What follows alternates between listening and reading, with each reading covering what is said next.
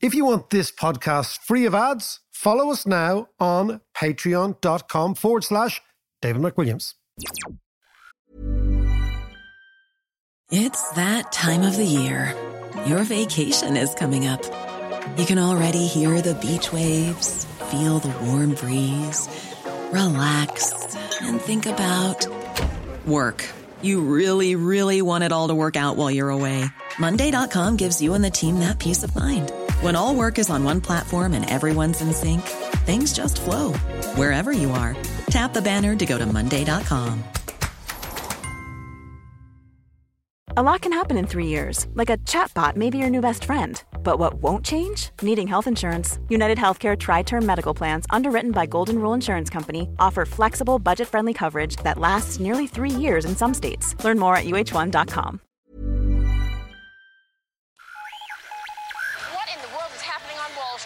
Economic indicators. Who knows where this is going to end up? To understand the economy, you have to understand human nature. This podcast is powered by ACAST. How you doing there? It's time for the podcast. You know the one that makes economics that little bit more understandable, comprehensible, and hopefully a little bit more relevant to all of your lives. And your life and my life and John's life has changed immeasurably in the last day or two because we're out. We're out. Or as Marla would say, we're out and bad. We're out and bad. Isn't that amazing? Yeah, no, it's great. Do you know what I have to say before? What do you have to going? say? What do you have to say, That- Johnny that boy? Last April, we paid tribute to the one and only Jim Steinman, the composer and writer of Yeah. all things Bat Out of Hellish and Meatloafish. Now, just last week, Meatloaf himself ups and dies. Has joined him, as Meatloaf would say, like a sinner before the gates of heaven. there you go. I come there you go. crawling on back to you and such other great numbers. There was a brilliant tweet. I can't remember who was by that basically said, "Isn't it mad that this pandemic started and ended with a bat out of hell?" Oh, that's I thought it was genius. good. Well, listen, I, you know, the funny thing is about Jim Steinman. I was listening on the other day in the car, and there are some really pathetic. Too bad out of hell. No, Oh, to Radio Nova, which plays some ridiculous guilty pleasures yes. every now and then. Oh, yes. One Yeah. of which is a full on Bonnie Tyler Total Eclipse of the Heart. Okay. and as I was listening to. Total Eclipse of the Heart, belting it out at the traffic lights in Dún Laoghaire in the comfort of my own jam jar, looking in the mirror. looking in the mirror, big hair, yeah. the quiff, the big 80s fro. I was thinking to myself, that sounds disturbingly like Meatloaf. Because Yeah. it was on the day that Meatloaf died. And then the DJ told me that who wrote Total Eclipse of the Heart? Jim Steinman. It's the whole thing. It's operatic. It's camp. It's Broadway. It's big. It's Yeah. Broadway. It's fantastic. That's it. That was his whole thing, and and it is camp and everything that good entertainment should be. That's it's what camp it is. and Yeah. theatre and Yeah, stage. and, and over the top. Yeah, it's Freddie. Yeah. It's Freddie. It's Exactly. Freddie Mercury, the whole thing. yeah, yeah. anyway, we will maybe do a Total Eclipse of the Heart uh, number. Next time we do a podcast live, we should come out in our finest Yeah, Bonnie yeah, Tyler. yeah, exactly. Bonnie Tyler look. What's rocking your world, John? What's what's what's annoying you? Well, I'm just looking at, you know, I'd take cursory looks at the markets and all the rest. Yes. But they, they, Channeling your inner sort of yeah, yeah, trying, trying to figure it all out. We, we call him George in his downtime here. George George Soros. He's uh, he's astute. Reflexivity, as Soros talks But about. the markets are all over the place. They are. Like they really are. And what what has it been 20, 25 days of trading since Christmas and bond yields are going up. Yeah. Tech stocks are are crashing all over the place. Well, I tell you what. What- what's and- behind that? And, and Bitcoin. Since we trashed Bitcoin the other day, we didn't trash it. We just said, look, I don't know what it is, but it's not money. yeah. and be careful about it because it always seemed to me when you get so many people, uh, and, and I think it's a really worrying thing. So, for example, when you when you say about let's say let's take Bitcoin or any stock that is the stock du jour, this the asset du jour that people mm. are interested in, and let's say you say, for example, on a podcast like this, look, I'm not sure sure about this. There's a guaranteed pylon on Twitter right? Oh, okay. big Now, time, yeah. That to me is really indicative of something very fragile. The more people who can't contemplate somebody being critical of their position, saying, you know what, worry about this, the more people commit to that level of commitment, the more suckers are out there who've just, as the Americans would say, drank the Kool Aid, mm. right? And I think it's worrying. When we did that podcast, Bitcoin was at 37,500 euros per Bitcoin. It's now at 31,176 And still dropping. And still dropping. I'm not sure if it's going to keep dropping, but my point is this is the nature of speculative assets, right? This is the nature. So what happens when, and you asked about this, the interest rates and- whatever. I'd advise anybody, if you're interested in this, to go back and listen to our podcast with Paul McCulley. Now, Paul McCulley, for his troubles, was the chief investment strategist of PIMCO, which is the biggest bond fund in the world. So Paul was paid for the guts of a decade lot. to make a lot, yeah, a lot more than you and I'll ever be paid, but was paid to make these big bets about the markets. And he'd said, I think the podcast is number 199. Yeah, one So- just before Christmas, Just before 21st, 21st, of uh, December. So have a listen to that because Paul is basically saying, look, interest rates are rising. It doesn't really matter if you think that inflation is transitory or if you think it's permanent. It's what the Fed thinks that actually matters. And he was saying, you know, just be very, very careful about anything. I'm looking at Netflix. Netflix lost last week 45 billion in terms of its valuations in one day. Hmm. And the reason it did is that rather than say, we're going to have 5 million new subscribers, that was the forecast. They came out with like four, four and a half million.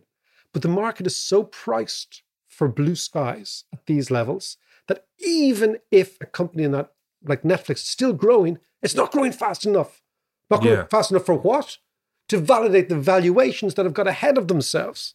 So it's all about expectations, deliveries, etc. So do you know what that actually? It's it's a little bit like in the music industry, and the way it used to be.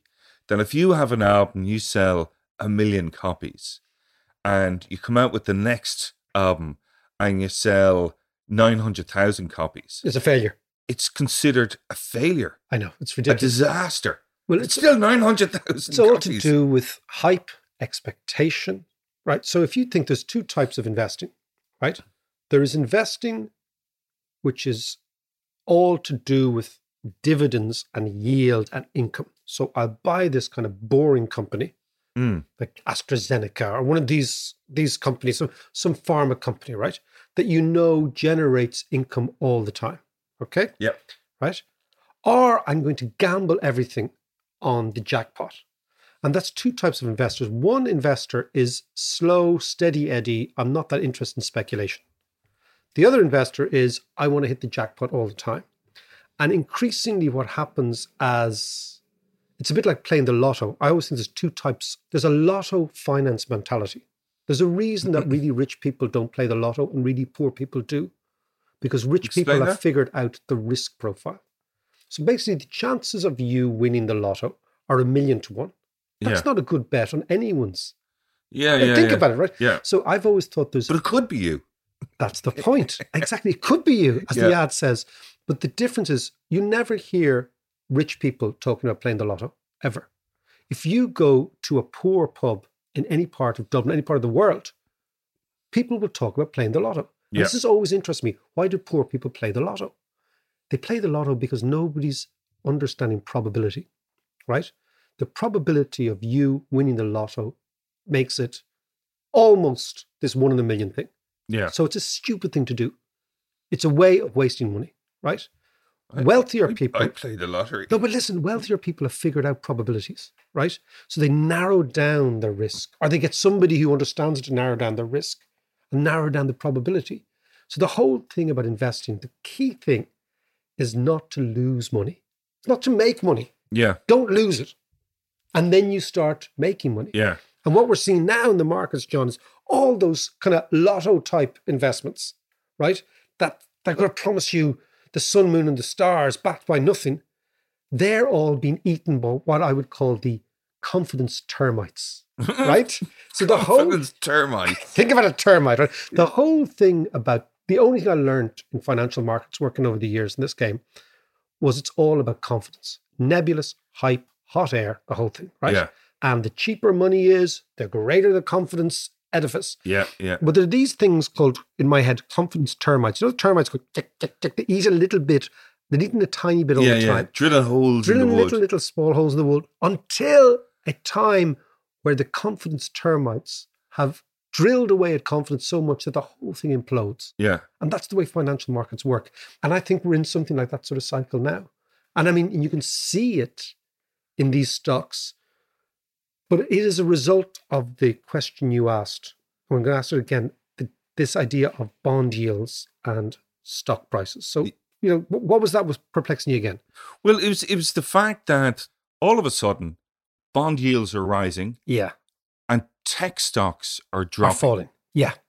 So Okay. what what's going on there? Right. That's a very good question and a very good way to start the podcast. So, first of all, we talk about bond yields and what Hmm. they are, what they mean, why they are rising, why bond prices are falling. So, the United States has had this big battle at the heart of policy as to whether or not the inflation that they're seeing, which has now hit 7%, so it's the highest in 40 years, Mm, okay, yeah. is transitory or is permanent, right? Uh, the interesting is uh, the transitory camp basically says, and interesting, the ECB are in this camp, right? Right. Transitory camp says this is all a function of the recalibration of the economy after COVID. Do you remember we described it about the toothpaste and the coagulated Yeah, yeah, top yeah. of the tooth? Right. So the idea is that if you shut the economy down, you shut all supply chains down. That means factories close. That means shipping stops. That means lots and lots of things stop. People are idle. They're doing other things, right? And then suddenly you open the economy again.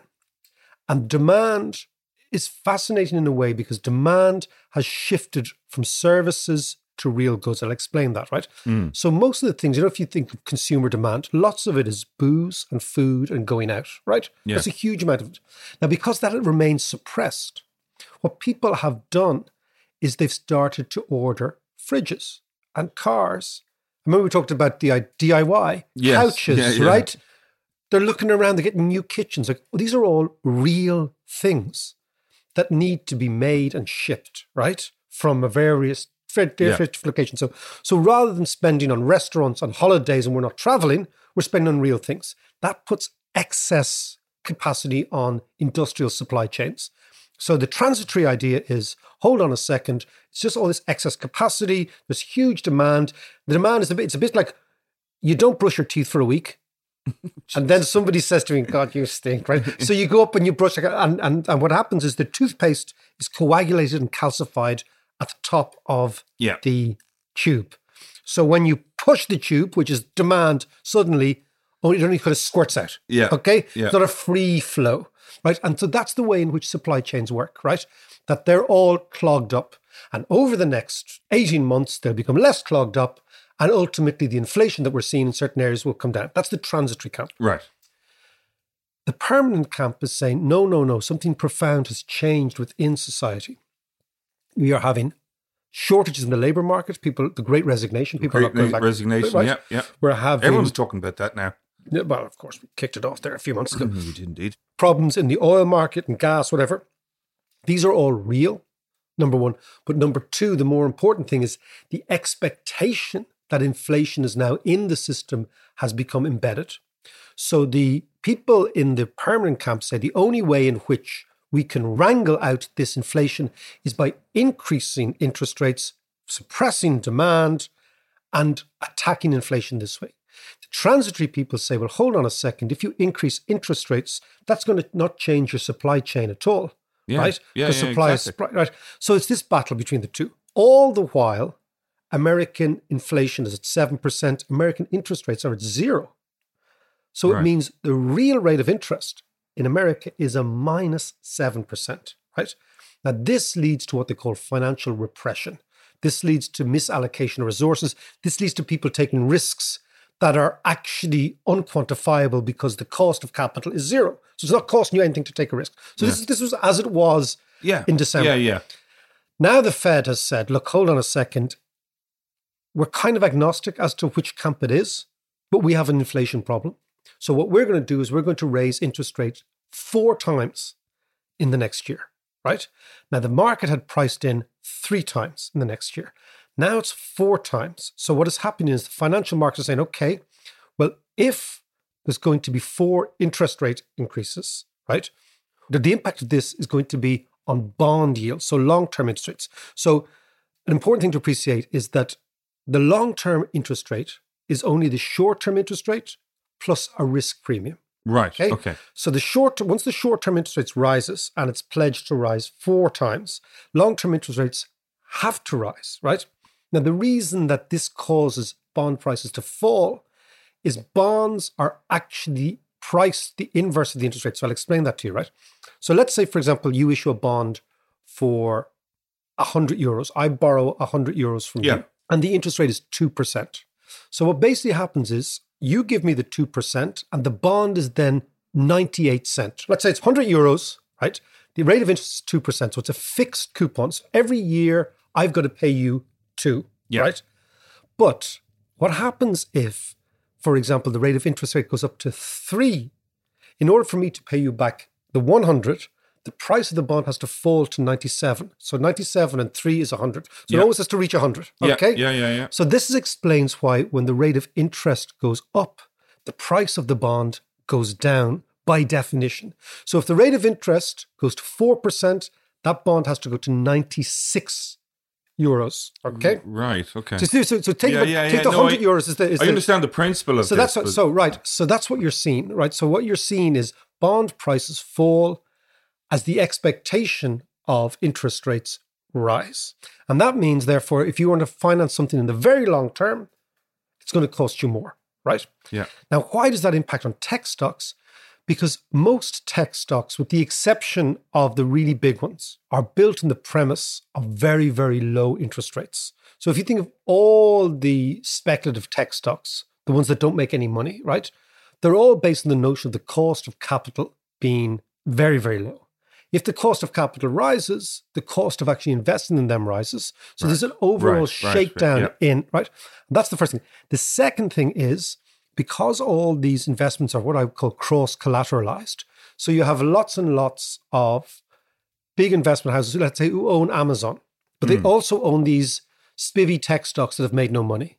If they start losing money, these big funds have to sell their Amazon to make good the losses in other areas, Right, right? yeah, this is the idea of selling good stocks to pay for bad stocks. Yeah. So what you have is you've got all this flux going on in financial markets at the moment, and then what you're seeing is the upshot is as bond rates rise, yields, and bond prices fall, tech stocks fall as well. The other thing, of course, is that if bond rates rise, the ultimate Fed position is the economy will be moving slower, not quicker, in a year or two's time.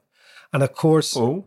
because what they're trying to do, so the Fed's trying to squeeze down on demand Yeah. to squeeze out inflation. So the ultimate long term objective of the Fed is to get the US economy from a 4% rate of growth to a 1% rate of growth or a 2% rate of growth. Given that the, the Fed is upping the interest rates. Yeah, well, they're, they're moving towards this, right? Yes. So the transitory team are saying that, well, like this is only temporary. So Yeah. is the could the Fed be moving a little bit too early? Oh yeah, I mean this is so so basically, and the and the market have these two views. One is if you believe, actually like myself, that it's transitory, then I think you're moving too early, right?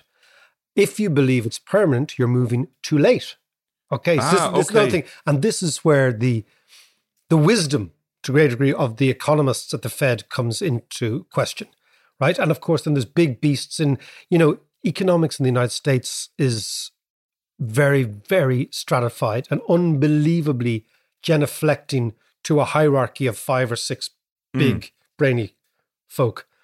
One of whom is Larry Summers, who believes that we are in a situation where inflation is permanent and only through stagflation would the United States come out. And stagflation is this awful combination of inflation and lower growth. Yes. And that's what we went through in the 70s. Other economists are saying, look, the world doesn't look That's like the big that. fear for That's the big fear. Well, it's Yeah. the big fear for, for a lot of people. Other economists are saying, you know, that's not going to happen because the labor market's different and the product market's different, etc. But at the moment, the financial markets have to price in what they think is going to happen. And what they think is going to happen is interest rates are going to rise quicker. And that's going to have a profound effect on all sorts of other assets, particularly those assets that don't generate huge profits, that are only what I would say priced for in the future, we're going to make a fortune, right? Right, Which is, yeah. and a lot of the tech stocks are still in that particular camp. Yeah, yeah, so that's yeah. what's actually going on. And it's very much the inflection point. And also, I think if you stand back, you've got to take the view that if inflation is coming through and if wages are going to rise, therefore profits will fall. So basically, in all output, this is going back to Marx, what he was right about, right? Mm. Is about this, there's, you know, if you sell a pen, right, Yeah. the return either goes to the person who owns the pen or the workers who made the pen Yes. right? So if the wages of the workers who made the pen are rising, the profit for the fellow who owns the pen are falling. So if you believe that inflation is going to come through in some material way, well, then you also therefore believe the profits are going to fall in a material way. Yes. And therefore, the way in which stocks are priced has to recalibrate downwards to take into the fact that profit margins are going to be lower, not higher in the future. Yes. So okay. that's that's the whole thing's going on. It's it's kind of it's what I used to do years ago in, in banking. This uh, Yes. sort of malarkey, Yeah, yeah, you know, yeah, and and it is, and it shows you that the, the fascinating thing is it does show you that at the end of the day, investment is all about macroeconomics. It's all about getting your macro call right, getting your macro ingredients right. And when I was younger, one of my bosses said to me, Paul McCulley, Oh yeah. said to me, and I was really struggling with trying to make all this sense. And you're also young, you're like your late 20s, and you're trying to come up with a view of the world. And he said, and, and then there's too many moving parts, it's too complicated. And he could see that I was really freaked out. And he said, Look, you've only got to get three things right in this game.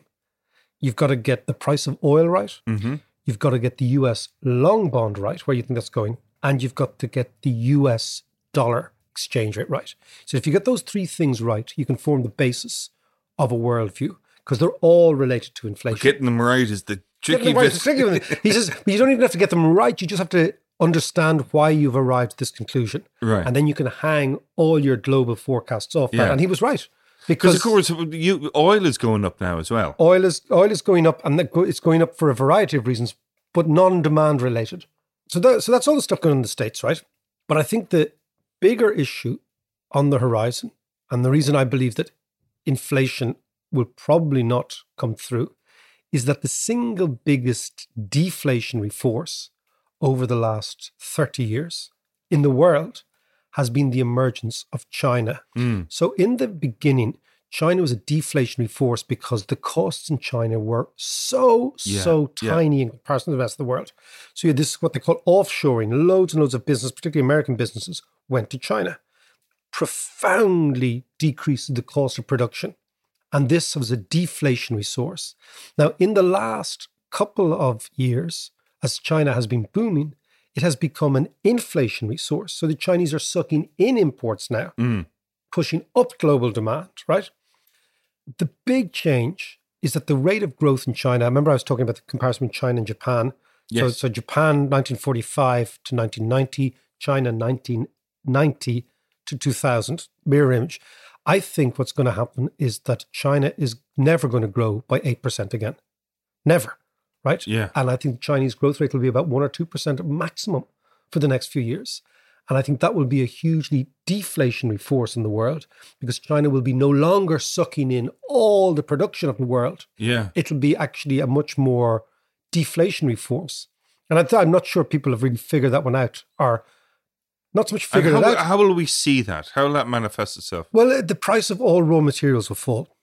Right. So one of the one of the greatest drivers of inflation is what they call cost push inflation, which is basically the price of oil, the price of Yeah. wood, the price of All the materials, all yeah, materials. And it, what China has been doing because it's been producing at such a breakneck speed, it has been, in a way, not artificially, but it's been driving up the cost of everything. And where I saw this years ago, I don't know if I told you, remember years ago, I did a, you probably didn't see it, it was, a, it was on Aussie TV. I did a documentary for Australian television. Mm. No, I remember you doing yeah, that. I didn't see it. Yeah, it was on Aussie TV, but it was amazing. I spent a lot of time in a place called the Pilbara. And the Pilbara is Western Australia. it's the big mine, the quarry Yeah, yeah, yeah. of Australia, right? And they Yeah. take out everything, ore and zinc and all sorts of things, right? And it's phenomenally these huge trucks, these massive, big sort of trucks. Like you're like you're like a tiny little, tiny little creature. But basically, everything was being gouged out of the Australian continent and put on ships in a place called Port Talbot and exported to China. So Right. Australia was basically China's quarry. yeah. And that was a microcosm of what was happening all over the world. So China was importing oil because again, China has got no oil. Yes, Its yeah. only energy is, really- coal. Yeah. Its only energy is coal, right? And again, because of the green agenda, they want to reduce their dependence on coal. So every single commodity, for example, years ago I was in Argentina and I sat down with a bunch of Argentinian farmers in a place called Mendoza, and they were all producing soya Yes. for China. And Right. their idea was so they changed their entire farming in Argentina, in this part of Argentina, yeah.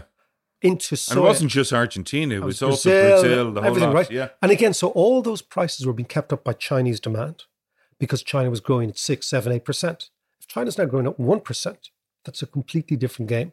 So I think that's the one to watch, and we come back to it. We will Yeah. definitely come back to it. But lots, there's lots, lots of moving parts, John, as they say, lots Indeed. of moving parts, lots of moving parts. Last Friday, my phone went absolutely balubas with a flurry of texts of, and they were all arrangements. Right, meet you for a pint. Yeah, we're going out in the lash, blah, blah, blah, blah. Because all the restrictions have lifted, which is great news for all of us, but it's also good news for the economy. It's great news for the economy. How's Uh, that going to play out now? Well, I've, I've, I was imagining in my head what I would love to have been present at over the weekend. It's the Irish Bouncers Trade Union meeting. right. Okay. Think about the humble bouncer, right? Yeah. A, a creature I avoided like the plague as a young fella. I actually feel bouncers have a, an aversion to red haired people. Or maybe it was just you. It was always like, It was you, just you. Your, your Sorry, big you know- smug face. Yeah, you know, it's people like, say, sorry, ladies, come on in. Yeah, yeah, lovely. Yeah, yeah. You, Red, sir. The Yeah. back of the queue, right? And I was like, what's wrong with me? Big frick. Anyway, but I was thinking about bouncers, right? Bouncers were probably, along with actors, the most affected creatures because there was nothing to bounce.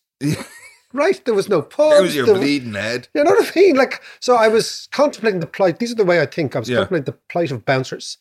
And I would love to be at the Bouncer Confederation this weekend or next weekend when they're actually mapping out clubs, gigs, the whole thing. And maybe it's, it's a new career for us. We could bulk up and just adopt that sort of bouncer look, which is, sorry, I don't Get know on the you, monkey son. suit and away you go. There you go. Anyway, the economy, the extraordinary thing about the economy, John, is where the economy is now. The Irish economy has confounded all expectations. I mean, we've been very, very bullish on the economy throughout the podcast because I actually think there's something going on here. And I've thought it's that book I wrote, Renaissance Nation, a couple of years ago. It's all about there's something fascinating going on here that isn't going on in many other countries. Yeah. And that is this economic dynamism, which I believe is part of an entire social dynamism, which is going on in this country, which is related to, again, I come back to the idea the huge energy that was released in this country in the last generation or two, that was released by the evaporation of dogma, particularly religious and moral and social dogma. Yeah, yeah. And that is something we cannot really underestimate. And again, if you look at the figure, so had you said we are going to have a pandemic, that pandemic is going to close down the economy, right? What you would have expected is the day the pandemic is over, the economy would be on its knees. You would have expected huge deficits and huge problems everywhere. But that's not the case. So, what has happened is something extraordinary. So, GDP wise, right? Forget this figure, but just Mm. from the top, the economy grew by 14.5% last year, right? This economy. Now, Yeah. that's kind of leprechaun economics. We take all that sort of stuff out. But even if you look at domestic demand, it's growing between 5 and 6% per year. So that's domestic spending, okay? That has got nothing to do with Furlough spending. it's just extraordinary. And if you contrast that with the UK, contrast that with France or Germany, the country's growing five or six times quicker than anywhere else, right? That's the Right. first thing, okay? Second thing is look at direct foreign investment. Jobs alone in direct foreign investment have increased by 16,500 last year when we were shut down, right? Right. Bringing the total to way above 300,000 people employed in multinational corporations. And as we pointed out last week, they're paying more tax here than anywhere else in the world. So all this Irish thing of, oh my God, what's going to happen? Uh, you know, life after 12.5%. In actual fact, we're going to get more tax. Mm. Tax revenue has increased enormously across every metric. And tax revenue, if you want to understand domestic economics in any country, the most interesting indicator to look at is tax revenue, because tax revenue shows you real buoyancy. And on every metric, Irish tax revenue is up not by one or two billion, but by multiples of billions. On Yeah. income tax, income tax phenomenally up two or three billion this year and continuing to rise. Corporation tax up four billion and VAT up. So what you see is on every metric, the economy is growing extremely well. I mean, it's it's it's amazing. Even exports to the UK Yeah. are up 20%, Really? despite Brexit. Imports from the UK are down 20%. Right. So we're actually profiting from Brexit, and they, despite all their carry on, are being torpedoed by it. Yeah. And if you want to have a look at Brexit, the queues of trucks, I Dover. saw that. phenomenal, phenomenal. So there's a huge change. I mean, just to come back to the tax, Ireland raised 68 billion euros in tax last year. That is the highest ever, highest ever Wow. Right? If you think the whole subvention, tax subvention of the British government to Northern Ireland, which they go on about all the time, is 10 billion. Yeah. We raised seven times that in one year. Like it's it, so something extraordinary is going on here. And if you look across all the all the metrics, things are unemployment rate down at 5.1%. I mean, these are And, and can we keep, is this sustainable? Can we keep this going? the the point is the snapshot is Ireland has done extraordinarily well during this pandemic. Obviously, certain pockets, the sort of stuff that I would do, like public speaking, all that, Yeah. that's been a disaster. Yeah. Right? Festivals, public speaking, conferences, all that sort of Musicians. stuff. Musicians, artists, anybody who gets up on the stage, Yeah. that's been a nightmare for us. But the rest of the economy, I mean, you can always, and they're always the big weakness to talk about, well, it's been very bad for me, so it must be bad for everybody else. Mm. But in fact, the opposite's the case for lots of other people. And then you think, okay, is this sustainable? Well, sustainable means is it going to be all inflated away? And this is an interesting thing. So inflation is rising, right? Yes. And inflation expectations are rising. I told you about the, the builder, I was hoping to do some building, and he, he said, you know, in the light of present inflationary uh, yeah. Issues, and he was using the language of the IMF. Did So- he whip out a chart? he didn't whip out a chart, but he might. But the point is, so inflation is in the system now, Yeah. and it may get worse because we don't really have any domestic tools to bring inflation down. So we don't have any interest rates. yes. We don't have any exchange rate. They're normally the ones that bear down on inflation. We don't have a wages policy because that's very, very 1970s. So, in a way, the only way in which Irish inflation can be brought under control, if that's what you want to do, is by expanding supply. And expanding supply basically means more people, more workers. Okay, because the biggest cost here are Yeah, wages. yeah. Now, more workers means more houses. And that's where the bottleneck is.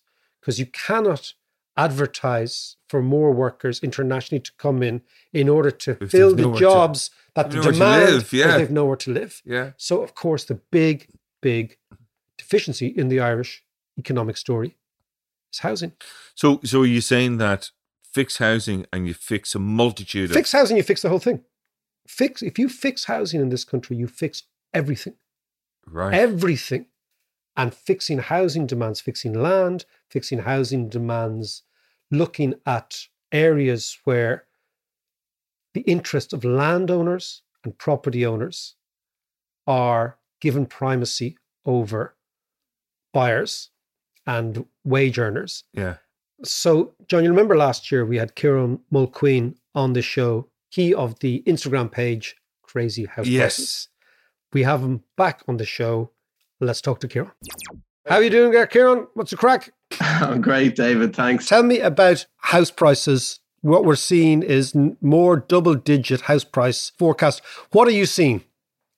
Yeah, that's that's the latest CSO stats for up to November. They're up 14% yet again nationally. That means they're up 112% since 2013, which is insane. And I think often when they're when they're looking at house prices, they tend to relate it back to prices in 2007 and 2008, which I always find insane because you're you're you're using the most ridiculous benchmark because that's not where they should have been. So maybe 2013, 2014 is a better. Yeah, what we call that in statistics is base effects, Kieran. Base yeah. effects, you know, that basically, you know, anything, depending on what base you use, anything can look either good, bad, or indifferent. There's a great, the great book called How to Lie with Statistics, and that's one of the first, uh, one of the first lessons. But tell me from your page, Crazy House Prices, what are the more bizarre, what are the weird stories? What are people of your generation facing? The last time I was on was back in March on the show, and the Instagram page is Crazy House Price. So the followers have doubled since since last March, but the stories still remain very much the same. It's a story of incredibly difficult trying to f- even find a home to even put an offer on now, let alone go and view or, or, view multiple houses and put offers on a few. So back then we were, we were still in the pandemic last March and not even actually being able to view a house, but still having to put an offer on it. And, and you suggested the, the buyer strike, which we were all set to do, but it all changed in the end. But the, the stories are, are the same. There's just a lot more of them now, I suppose. And and tell me, so amongst your friends and amongst your peers, because you, you yourself and your missus are both, both teachers, are you? Yeah, we're both teachers. Yeah, in, in the centre of town. Yeah, and you were te- telling me last March that the chances of you getting a place anywhere close to where you work were kind of zero, and yet you managed to find something. Tell me that story. Yeah, it's a good one. Um, we basically, after chatting to you, we've been looking for a couple of years and just decided this is this is insane we need to just take a step out. There's no value in the market anymore. We were bidding on a few different houses, mostly in and around Dublin 8, just to be close to family, close to work. And there was just nothing, nothing happening. We just kept getting outbid. And I was just refused to to bid more than what I thought a property was worth. I tend to do my research on those things. And actually, can I ask you, Kieran, how do you, because it'll be very instructive, I think, for people listening, how do you subjectively, I say subjectively, decide what a property is worth? How do you do what, what sort of research do you do? So I actually I actually did a post on this on my Instagram. I, I do loads of like helpful infographics on my Instagram, runs through the whole process from even thinking about buying a house to moving in. The property price register is is the main kind of website that you'll go to to figure out okay what's sold for what on the road, and then if you get the address, so let's say you know number fifty sold for yeah. six hundred and twelve thousand on this date, you can Google that address, and sometimes it will bring up old photos from when it was listed. So that will give you an idea as to condition of the house when it was sold. Even if the ad's taken down, sometimes you can get it on a cache. There's a website called Speaking Same, I think usually comes up with, with old photos. And that would be my usual thing because if it's on that road, or if you just go to Google Maps and see what roads are around it and search for all of those, and you get a, a really good idea as to what the houses are worth around there and what condition they were in, and then just going by square meters, going by how how much work is needed then, and estimating that with uh, again, I've an infographic on that with kind of rough ideas as to how much renovation costs are if if it's a fixer upper, which most houses are because there's no new houses. So like the house we bought is 100 years old, so that would give you a really good indication as to right, it's worth X amount you got to take away 90,000 for the renovation. This is this is how much I'm willing to spend on it. Okay, so let's say let's work backwards. When people talk about Ireland, they say, can teachers, nurses, guards live in this area? So we're right smack in the middle, okay? So give, give me the process in, in your head because some people will say, okay, we'll do it three times combined income and we'll see where that leads us. That's the amount of money we can get. Mm. Plus, if we've saved a deposit, we might add that on top of it. Plus, as happens a lot now, if we're going to get something from our parents or somewhere else to try and uh, make up the difference. That's one way of looking at it. The other way of looking at it is to actually take the property and work backwards. So give, give, give me that sense. Give, give me a concrete example. Yes, that's kind of what we did. We multiplied, let's say, for example, if we were on 30,000 each. Yeah. And that's 60,000 multiplied it. And usually be three and a half. We went to four and a half because I, had a, a good idea we'd be able to get the exceptions. So you're looking at what's that, 270, yeah. 270,000, just to make it simple. And then you, you have your savings on top.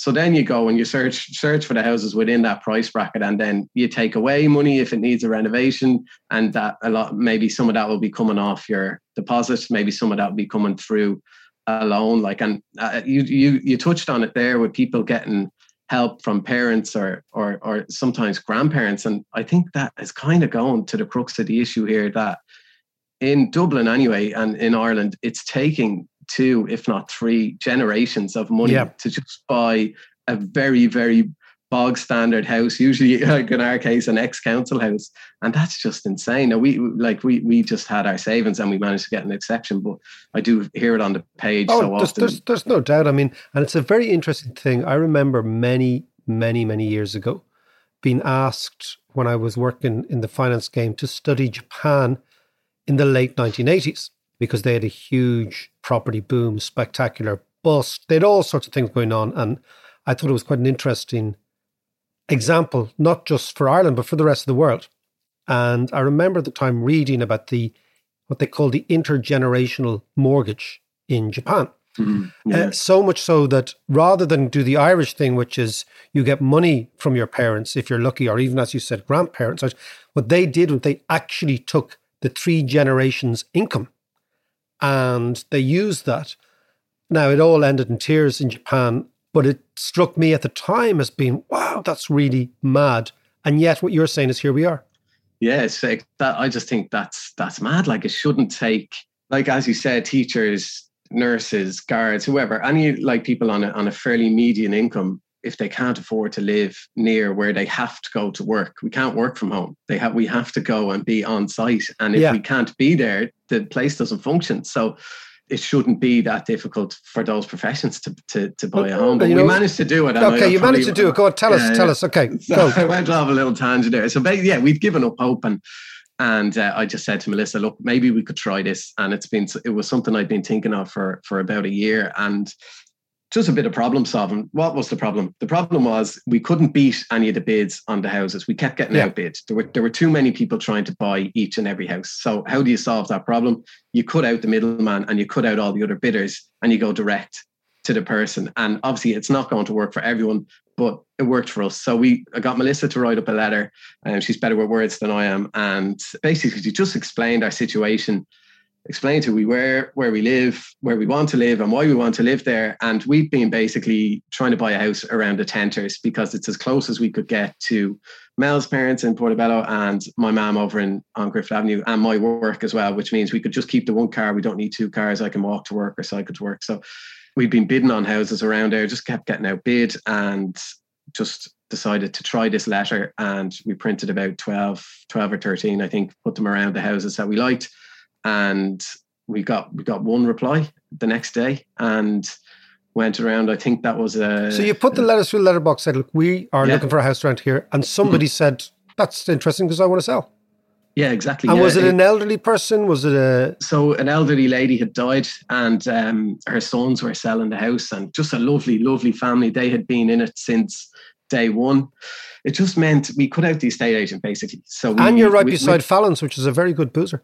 Right beside Fallon's yeah it's a great there's actually there's a, yeah some great boozers around there so yeah that we basically just Well done. stuck the, stuck the letters in and we bought we bought directly off them it meant there was no estate agent and in the letter like it wasn't as if we were trying to get the house for less than it was worth we we didn't put a number in the letter or anything just said we can offer you a full market value sale without the stress of you know having to get the house ready for viewings without having to pay Yeah. an estate agent Yep. one and a half two percent of the fee it worked out really well because we actually got to buy from the people and we got to hear their stories. I got to hear the, them talk about growing up in the area, who who lived around the corner, who used to live over there. You know yourself, old Yep. dubs are, are really just great storytellers. Yeah, yeah.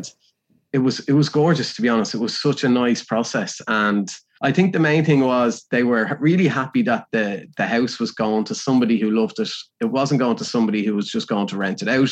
It Yeah. wasn't going to somebody who was looking to maybe do it up and flip it or whatever. Like he knew it was going to be a family home, and and I think that's what kind of worked for us and worked in our favor. And since we did it, I've kind of posted about it a good bit on my page, and I've done a whole post on exactly what we wrote in the letter, what what we did, how what the whole process of it, and lots of people have have done it since and i've heard so many good stories of it actually working for them and then another one of the tips i always give people is if let's say you are going down the more traditional route and it is with an estate agent not all estate agents are the enemy. You know, some of them will want to do their best for you as well as the seller. And I always give people the tip of just writing not, not so much a love letter, but even just four or five lines as to who you are, why you love the house, why you want to live there, and ask the estate agent to forward it on with your offer. And you wouldn't believe the amount of messages I've gotten from people saying that it worked and the seller chose them over somebody who had bid five or 10 grand more because they wanted the house to go to them because of the little note they wrote and and it, and it kind of touched with them. So you know, you managed to circumvent. You got lucky. There'll be many thousands of people listening Yeah. who who aren't lucky, who are stuck. We spoke last year.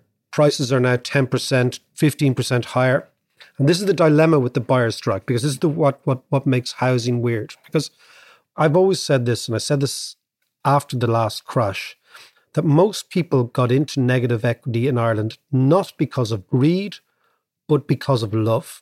And what I mean is that it's a certain stage in your life where you, like, like you said, you have a kid on the way, you're just together, you're with, you're either married, you're living with the person you want to be with, you're in that part of your life where your financial decisions are not made in a spreadsheet. They're not made on basic logic. They're not made on looking back at Japan in 2000 and this, la la la. They're made on, I need a place to live at this stage in my life. Okay. yeah, And that's the difficulty. So you're constantly being dragged by your heart rather than your head. And there are hundreds of thousands of Irish people at that stage in their lives, right? Because again, the way the demographics rolled in the late 70s through to the late 80s, you were having lots and lots of babies. And that's the generations that's emerged in your generation that now needs places to live. So if the state could do two or three things, what would they be? for your what, what I know in my own sense as an economist, but what's coming up from the ground of people on your page yearning something to happen? there is a huge appetite for tackling derelict and vacant properties. I think that is the the low hanging fruit that everybody seems to be talking about. And I know there was a little study or survey done the other day saying there was 90,000 vacant homes. I think that's quite conservative. If you look at the actual, like the, the best survey done on it was from the CSO back in 2016. It's a lot more accurate and that that had 316,000 empty homes, of which 183,000 were vacant over the course of three months. And the latest one that says 90,000 doesn't take into account apartments in buildings with five apartments or less. So it didn't count those. So there's a few issues with it. But even if you were going down the conservative route of it being 90,000 vacant homes, I think when they walk past these homes, like I, th- there's Yeah. about 15 around me in Portobello, one of the most, uh, one of Desired the most in- lo- locations in, in the city. Yeah, yeah, yeah. So in demand, and there's empty and derelict ones everywhere. On every single road, you'll find an empty house around Portobello, pretty much.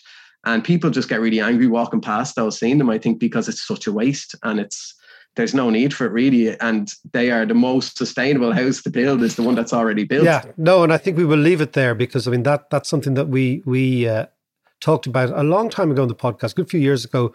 We've had uh, Frank O'Connor from Cork who's done great work on Twitter on it, and we'll leave it there. But it's that idea: is the most sustainable house is the house that is already built, and staring straight in front of our nose is a solution to this crisis that doesn't demand worrying about new buildings, builders' fees, etc. You can actually take these, you can do them up, obviously, but the point is they're there and they exist. Yeah. Gerard, listen, great to talk to you. Congratulations. guys. and we'll talk to you again. Cheers. All the best. One size fits all seems like a good idea for clothes until you try them on. Same goes for healthcare. That's why United Healthcare offers flexible, budget friendly coverage for medical, vision, dental, and more. Learn more at uh1.com. There's never been a faster or easier way to start your weight loss journey than with PlushCare. PlushCare accepts most insurance plans and gives you online access to board-certified physicians who can prescribe FDA-approved weight loss medications like Wegovy and Zepbound for those who qualify. Take charge of your health and speak with a board-certified physician about a weight loss plan that's right for you. Get started today at plushcare.com slash weight loss. That's plushcare.com slash weight loss. plushcare.com slash weight loss. Quality sleep is essential. That's why the Sleep Number Smart Bed is designed for your ever evolving sleep needs. Need a bed that's firmer or softer on either side? Helps you sleep at a comfortable temperature? Sleep Number Smart Beds let you individualize your comfort so you sleep better together. JD Power ranks Sleep Number number 1 in customer satisfaction with mattresses purchased in-store. And now, save 50% on the Sleep Number limited edition Smart Bed for a limited time. For JD Power 2023 award information, visit jdpower.com/awards. Only at a Sleep Number store or sleepnumber.com. Do you know what's interesting? Kieran mentioned there about writing letters and going direct. We did that in London when we were looking for a house, Did and it you? worked. Yeah, it worked really well. And you said, lovely couple. no, but I remember printing up things and going around really- one afternoon. Where was that? I was in Putney. Putney. Yeah. I was uh, funny. I was thinking of you. I was thinking of you the other day because I was reading something about the Tories. Oh yeah, I'm And- Tory. No, yeah. but they'd said, and I know you lived in Putney, and some some sort of grandee said, "Well, we've lost the Putney Tories." I was thinking that's John. Would have been me. That's John. But just on the very just before we go, two things, right? One, it's very clear dereliction, unsightly. It's vandalism. yeah, It's also a massive waste. And what you do is you encourage people to sell. So you don't have compulsory, you know, the compulsory purchase orders you hear? yeah, use compulsory sale orders. Not that the state has to buy, but the seller has to sell. yeah. And you just give them time to sell. Just the other thing on inflation before we go is we're talking about the economy. What's it going to look like after? Mm. I think the inflation story is going to get worse, not better in the short term. I think what's happening is because even if you go out now over the next few nights, right, what you'll find is the price of everything's gone up because restaurants, bars, clubs have had to hire people very, very quickly for this extra capacity, right? Yeah. And people are thinking, well, I'm not going to get out of bed for this. I'm going to Yeah. wait a while. So just watch the inflation story. We're going to come back to it. Watch it. I still think over time it's going to be transitory, but it's going to spike right up over the next couple of months. Just a quick message. Listen, thank you so much to all our Patreons. We couldn't do this without your support. And if you fancy supporting us and getting all sorts of fantastic gear, economic courses, tutorials, reading lists, all that jazz, follow us on Patreon. That's patreon.com forward slash David McWilliams.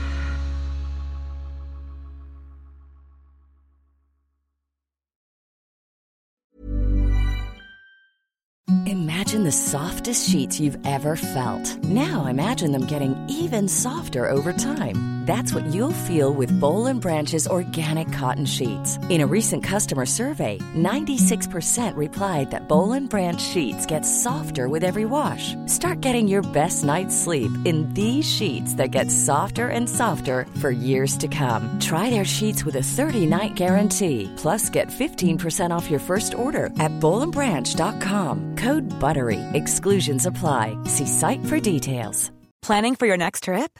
Elevate your travel style with Quince. Quince has all the jet setting essentials you'll want for your next getaway, like European linen, premium luggage options, buttery soft Italian leather bags, and so much more.